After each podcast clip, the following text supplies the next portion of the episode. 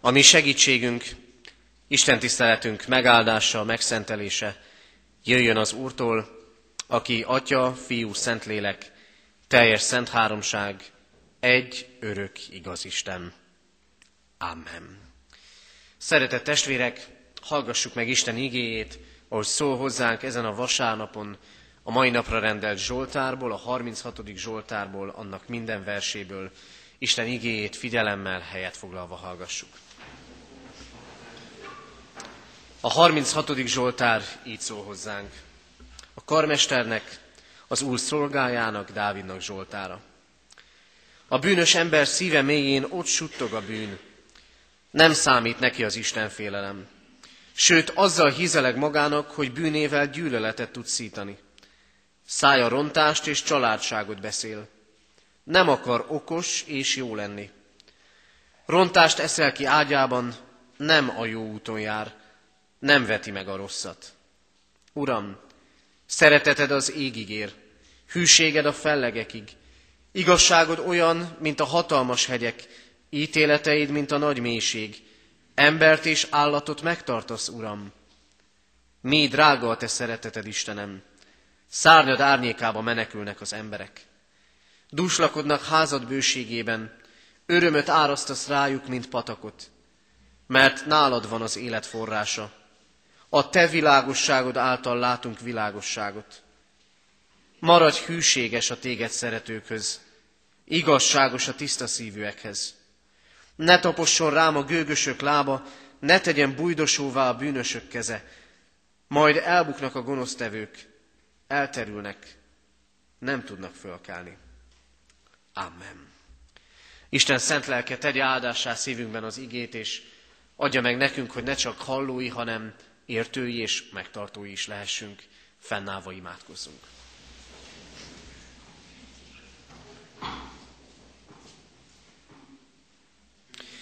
Urunk, köszönjük neked azt, hogy nem szűnsz meg, ami tekintetünket a földi világ dolgairól újra meg újra feléd emelni. Látod, Urunk, az életünkben, látod ebben a világban, hogy néha mennyire nehéz felfelé tekinteni. Mennyi minden van, ami rabulejti szívünket és gondolatainkat. Mennyi olyan gondolat fogalmazódik meg bennünk, hogy csak a holnap, csak az evilági az, ami fontos, és amiért mindent mozgósítanunk kell. De áldunk téged, Urunk, azért a szeretetért, amely az égig ér azért a könnyörületért és irgalmasságért, amit felfedezhet az, aki feléd emeli tekintetét, aki lelkében, gondolatában, egész szívében keres téged. Köszönjük, hogy nem csak a keresés, hanem a rátalálás lehetőségét is megadod és elkészíted minnyájunk számára. Urunk, köszönjük, hogy így lehetünk most itt várva téged, határtalanul szerető Istent, várva azt, hogy felemeld a mi tekintetünket akkor is, ha mi a magunk erejéből nem tudunk rátekinteni. Jövünk, Urunk, így hozzád, mindazzal, ami megkötözés, mindazzal, ami terhel bennünket. Hozzuk a munka, a család terhét, hozzuk védkeinket, hozzuk lelkiismeret furdalásunkat, de fájdalmainkat, nehézségeinket is. És kérünk tőled enyhülést, kérünk tőled bűnbocsánatot, egyszülött fiadért, Krisztusért. És várjuk a te igédet. Azt az igét, amely felszabadítani tud, amely kinyitja életünk távlatait, azt az igét, amely minden élethelyzetben vidámságot és örömöt tud szerezni nekünk. Urunk, szeretnénk ebben az örömben részesülni, és ebben a csodában, hogy a Te igét szólít, megérint, hozzád vezet és megújít. Ad nekünk így, Urunk, Krisztusért, a lélek által. Amen. Isten igényének hallgatására készülve énekeljük a 485. dicséretünknek harmadik versét. A 485. dicséret harmadik verse így kezdődik. Világosítsd a mi szívünket. Az ének alatt a gyermekeket szeretettel várjuk a gyermekisten tiszteltem. Világosítsd a mi szívünket, ismerhessünk meg tégedet. Tanulhassuk szent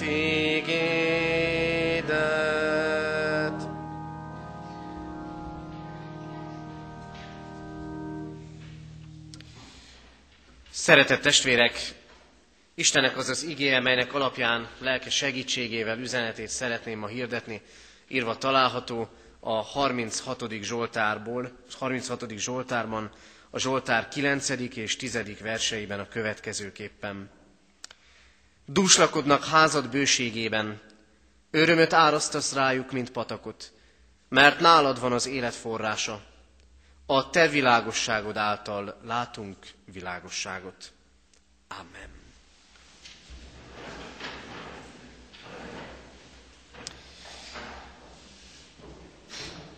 Kedves testvérek, világban élő emberekként nyilvánvalóan gondolkodunk a világról és gondolkodunk az emberről. Gondolkodunk a minket körülvevő környezetről és gondolkodunk önmagunkról és a másik emberről. És teljesen természetes, magától értetődő az, hogy az ember mindig önmagából indul ki. Csak úgy tudjuk látni a világot, ahogyan mi látjuk. Olyan nehéz a más szemével látni, és olyan nehéz a másik eszével gondolkodni. Magunkból indulunk ki leginkább, esetleg a tapasztalatainkból, a látásunkból, vagy nagy ritkán a másik emberből. Persze a másik emberből is sokszor úgy, hogy feltételezünk valamit, ő ezt vagy azt gondolja, és ahhoz igazítjuk véleményünket, mondandónkat. És ha a világról és az emberről gondolkodunk, akkor bizony nem egyszer arra a megállapításra kell jutnunk, hogy valami nagyon nem jó. Sőt, sokkal jobb is lehetne. Ráadásul azt is gyakran megfogalmazzuk, hogy mindig rosszabb lesz a világ, és rosszabb lesz az ember. Nem a bűnös kifejezést használjuk, vagyis kevésszer használja a világ a bűnös kifejezést, talán értékválságról, erkölcstelenségről inkább szó van. A 36. Zsoltár éppen ugyanilyen helyzetről beszél. Ennek a Zsoltárnak a felütése elég, mondhatjuk, sötét és pessimista. A bűnös ember szíve mélyén ott suttog a bűn. A 36. Zsoltár rámutat arra, mi munkálhat az ember lelkének mélyén. Mondhatnánk azt is, hogy a bűn lélektanát mutatja be számunkra. Ott suttog az ember szíve mélyén. Ott beszél, ott kiagyal és megformál valamit, ott dolgozik az emberben, és arra készteti, hogy rossz indulat, netán gyűlölet fakadjon az emberben. De nem csak erről beszél ez a Zsoltár. Feltűnhetett mindnyájunknak az a nagyon erős ellentét, ami a Zsoltár első néhány verse és az azt követő részek között van. Mert miközben arról beszél, hogy milyen a világ és milyen benne az ember, egy hirtelen váltással úgy fogalmaz, Uram, szereteted az égig ér, hűséged a fellegekig. Az Isten léte és az Isten valósága és az Isten tulajdonsága nem vezethető le abból, hogy milyen a világ és benne milyen az ember.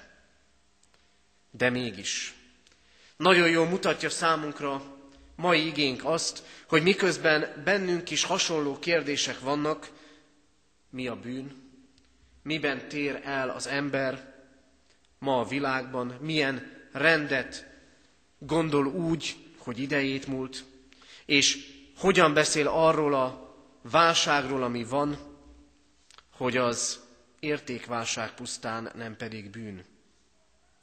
Hasonló kérdések vannak bennünk is, mint amit megfogalmaz ez a Zsoltár. És azt kell látnunk, hogy kevés olyan van, amiben az emberek, az emberiség közösen meg tud egyezni, és evidensnek tart. És miközben ezt látjuk a világban, ennek a fajta gondolkodásnak, hogy nem beszélünk bűnről, csak értékek változásáról, mások meg arról, hogy minden jó úgy, ahogy van, látjuk, hogy ennek milyen hatásai vannak. Bennünk, közöttünk, az egész világban. Kell-e, hogy mi is belecsúszunk ebbe? Kell-e, hogy a mai ember általános gondolkodása határozzon meg és húzzon le bennünket is? A válasz egyértelmű. Nem kell, hogy így legyen. Mert lehet megérkezni az Istenhez.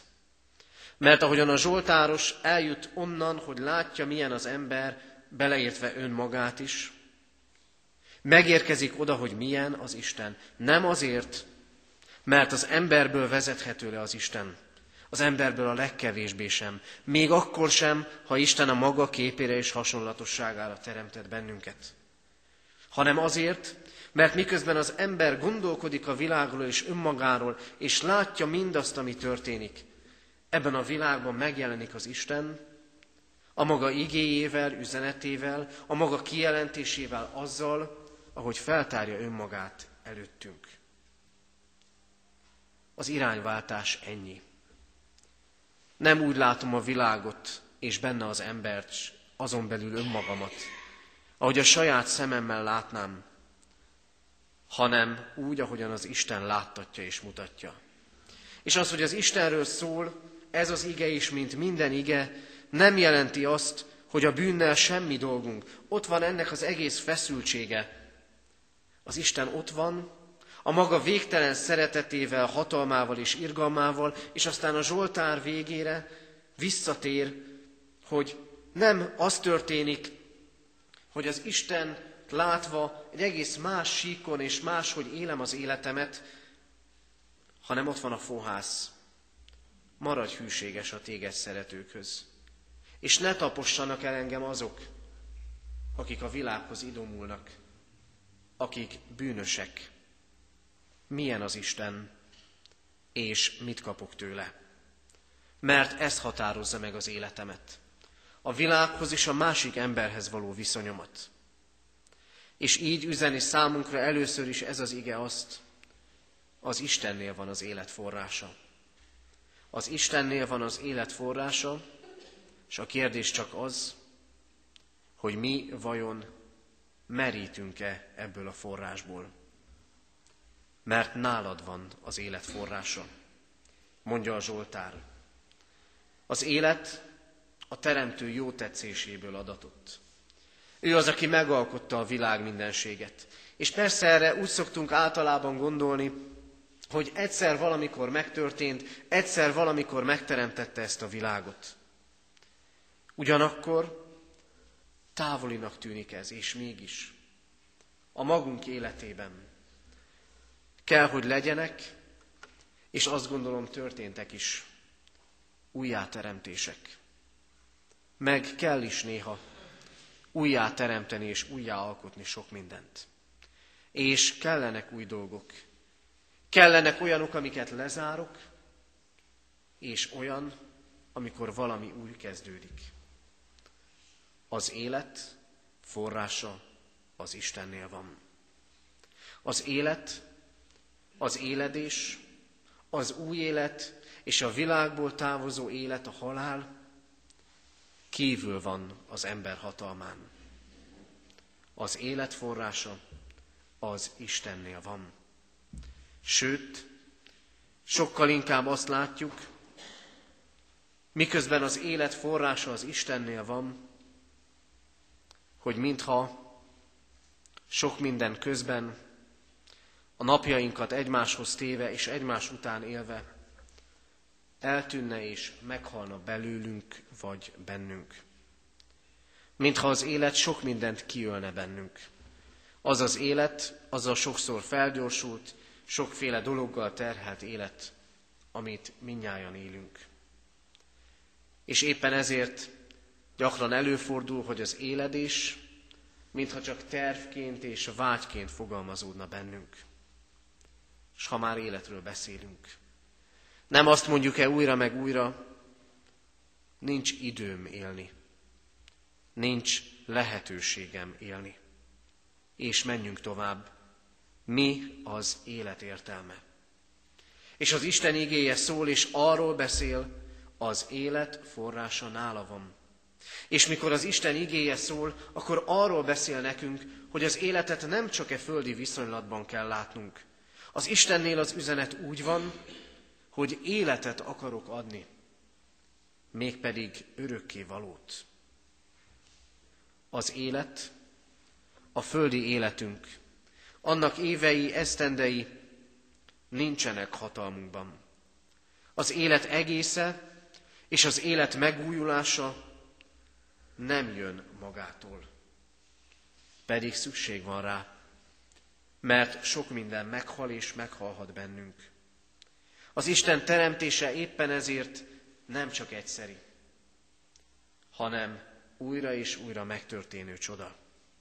Az Isten teremtése itt és most is történik bennünk és közöttünk. Az Isten itt és most is teremteni akar. Mert nem csak akkor ott, valamikor a távoli múltban volt az Isten az élet forrása, hanem ma is az. Beszédes ez a kép. Tőle ered az élet. Nála van a forrás. Hányszor halljuk ezt a kifejezést? Forrás hiány. Nem erről szól-e tapasztalatunk, nem arról szólnak-e a dolgok, hogy nincs elég forrás ahhoz, hogy az ember valamit megtegyen. És az is kiválóan mutatja korunkat, hogy amikor forrás hiányról beszélünk, akkor elsőrenden az anyagiakat értjük. Szenved ettől és küzdködik ezzel mindenki. Az embernek ennél sokkal súlyosabb forrás hiánya van, mert nem talál oda az élet forrásához. Pedig az ott van az Istennél. A forrás hiány az ember számára sokkal nagyobb probléma, az élet forrásának hiánya, mint bármilyen más forrás hiány. Az ember elvesztette, az emberek közül kevesen keresik, holott az egész élet az Isten kezében és közelében lehetne. Nálad van az élet forrása.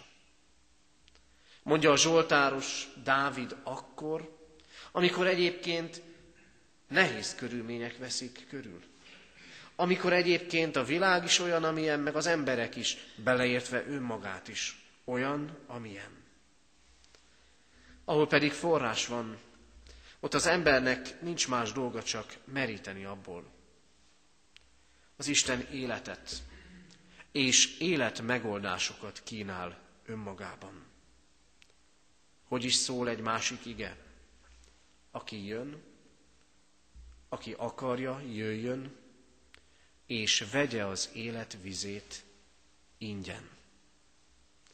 Jöjjön és vegye, de jönnie és vennie kell. A keresztény élet lényege éppen ez. Forrást találtam. Az én életemnek megújulásának és újjáteremtésének forrását találtam meg.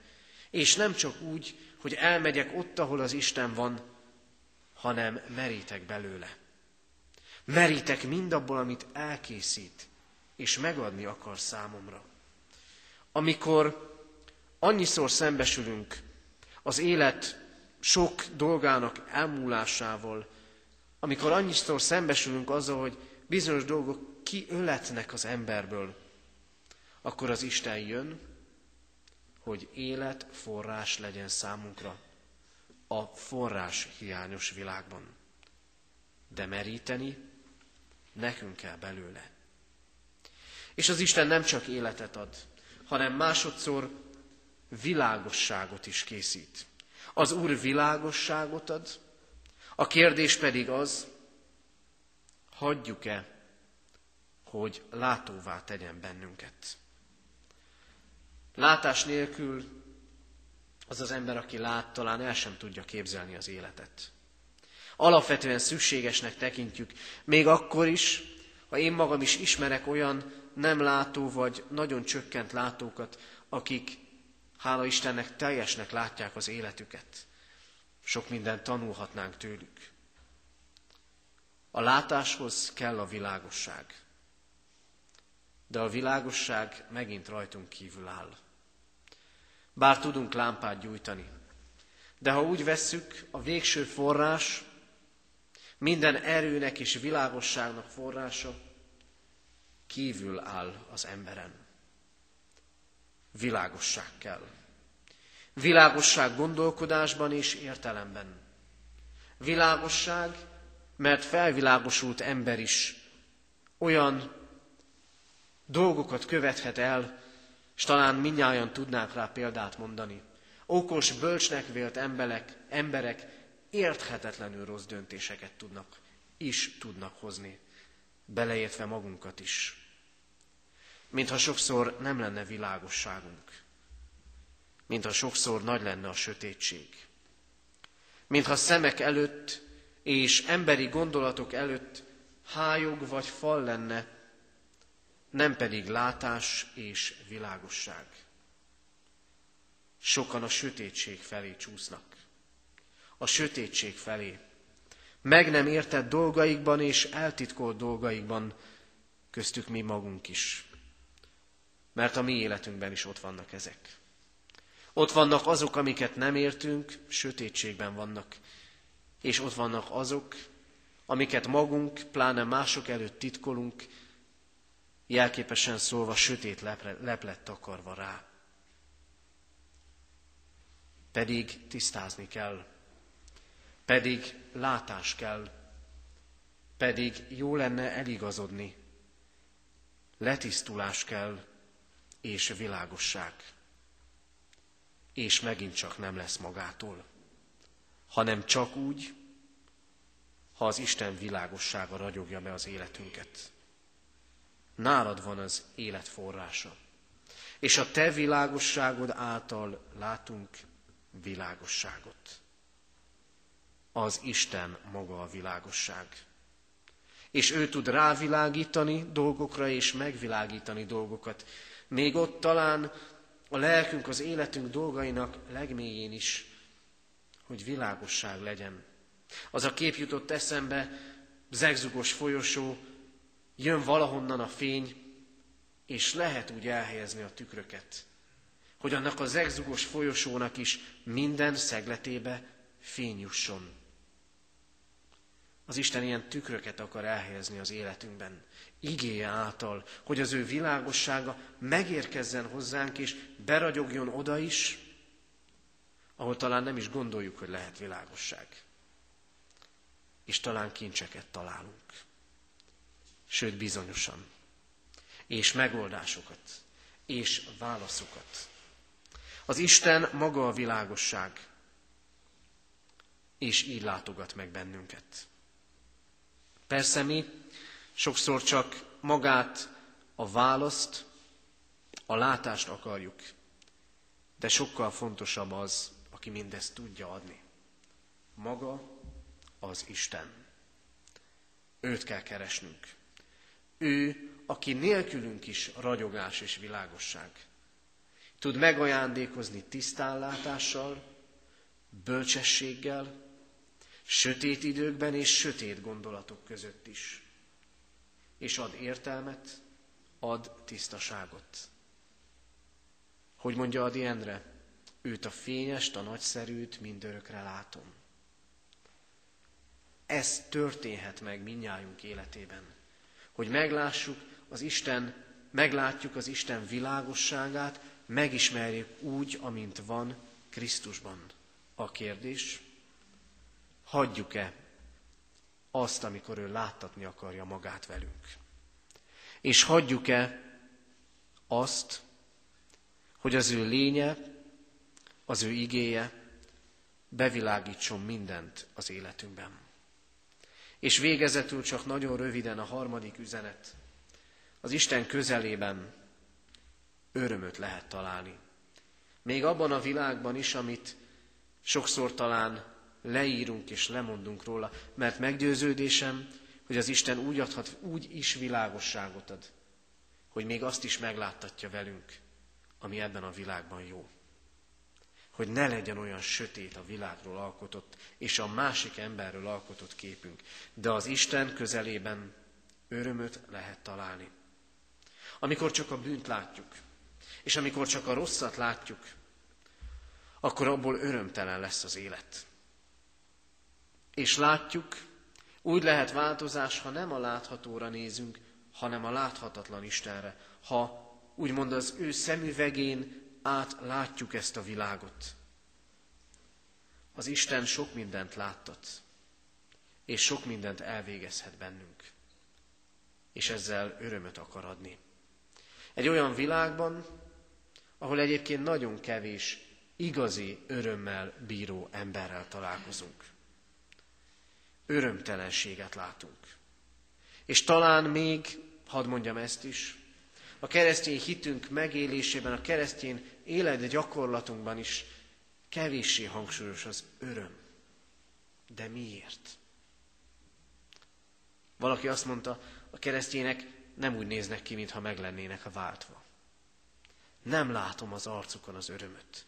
Nem látom az életükön. Persze tragédiák és csapások érnek, és nehéz időket is élhetünk. De ott van-e az öröm? Az öröm a lélek gyümölcse, a lélek ajándéka. És az Isten pedig örömöt akar nekünk adni. Örömöt a mindennapokban. Örömöt ebben a világban. De hol vár az öröm az emberre? Akik hisznek, dúslakodnak házad bőségében, örömöt árasztasz rájuk. Akik ott vannak a te házadban, akik ott vannak, ahol az Isten van, akikhez közel van az Isten. Ezen múlik az ember életének öröme, hogy ott van-e az Isten közelében, mert az Isten közel jött. Ezt ünnepeltük karácsonykor, ezt ünnepeljük minden ünnepünkön és minden vasárnapon, mert minden vasárnap Krisztus feltámadása van előttünk, hogy az Isten közel jött. Része akar lenni az életemnek. És ha én is mellette vagyok, akkor változnak a szempontok és változnak a nézőpontok, akkor felszabadulok sok örömtelenségből. Mert világossággal láttat, láttat jót, láttatja azt, amire építhetek. A kérdés az, hogy oda megyek-e újra meg újra az Isten közelébe, hogy örömmel ajándékozzon meg. Kedves testvérek,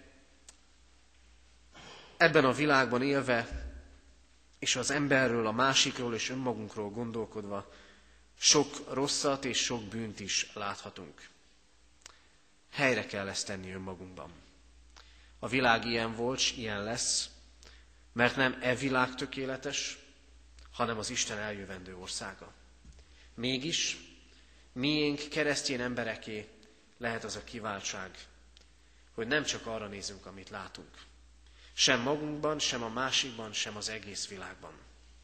Hanem nézünk arra az Istenre, akinek szeretete az égig ér, s hűsége a fellegekig akinek igazsága olyan, mint a hatalmas hegyek, s ítéletei, mint a nagy mélység.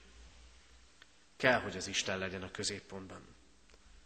Mert akkor meglátjuk, hogy ő az élet forrása, ő a világ világossága, és ő az életünk öröme.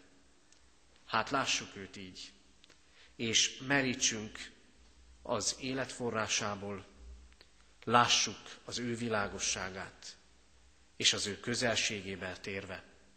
Így éljük meg, hogy örömmel ajándékoz meg mindnyájunkat. Amen.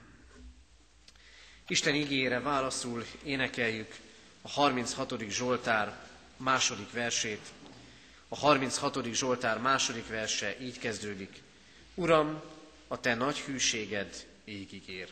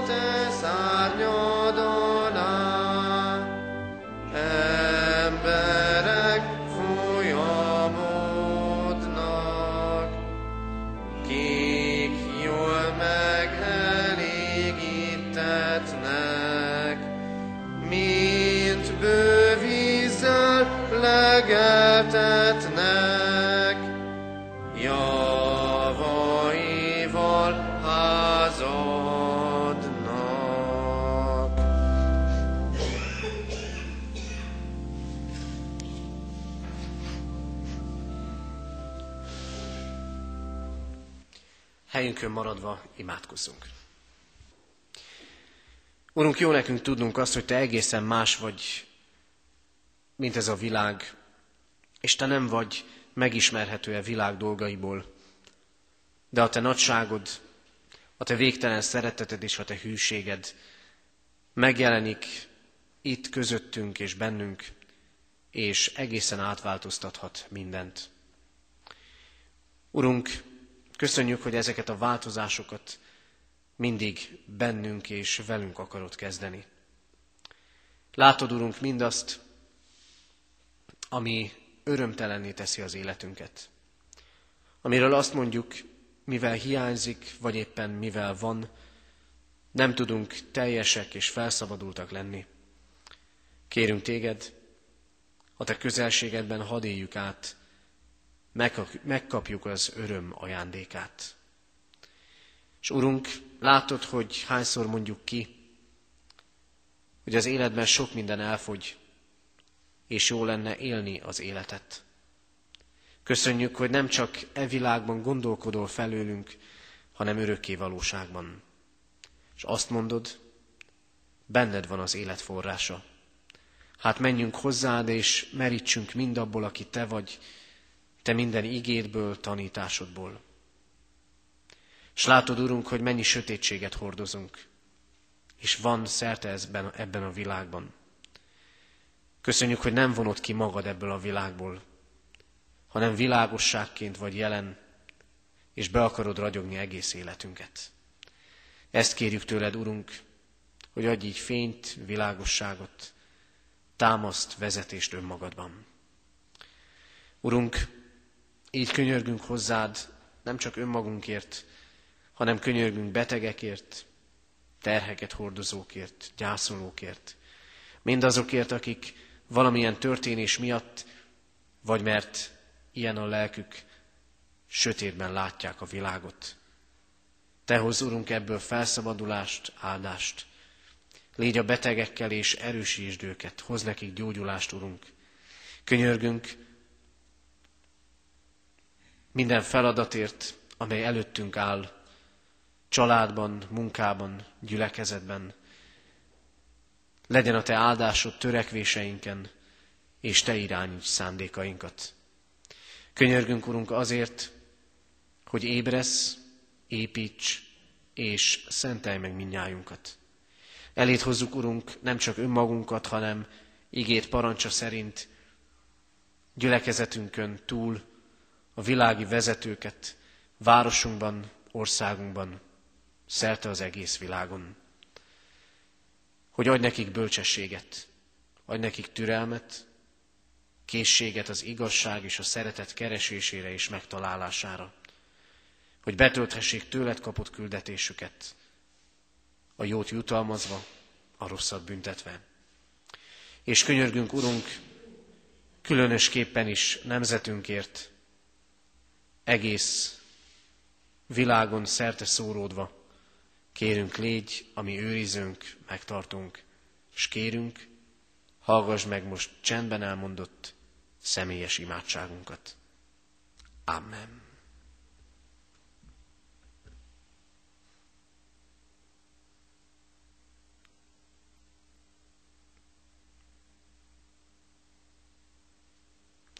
Köszönjük, Urunk, hogy Krisztusért meghallgatott könyörgésünket. Amen. Fennállva imádkozzunk, ahogy a mi Úrunk Jézus Krisztus tanított bennünket. Mi atyánk, aki a mennyekben vagy, szenteltessék meg a te neved. Jöjjön el a te országod, legyen meg a te akaratod, amint a mennyben, úgy a földön is. Minden napi kenyerünket add meg nékünk ma, és bocsáss meg védkeinket, miképpen mi is megbocsátunk az ellenünk védkezőknek és ne vigy minket kísértésbe, de szabadíts meg a gonosztól, mert tiéd az ország, a hatalom és a dicsőség mindörökké. Amen. Hirdetem az adakozás lehetőségét, mint Isten tiszteltünk hálaadó részét. Mindezek után Istennek népe, áldjon meg téged az Úr, és őrizzen meg téged. Világosítsa meg az Úr az ő arcát rajtad, és könyörüljön rajtad. Fordítsa az Úr az ő arcát rád, és adjon néked békességet. Amen.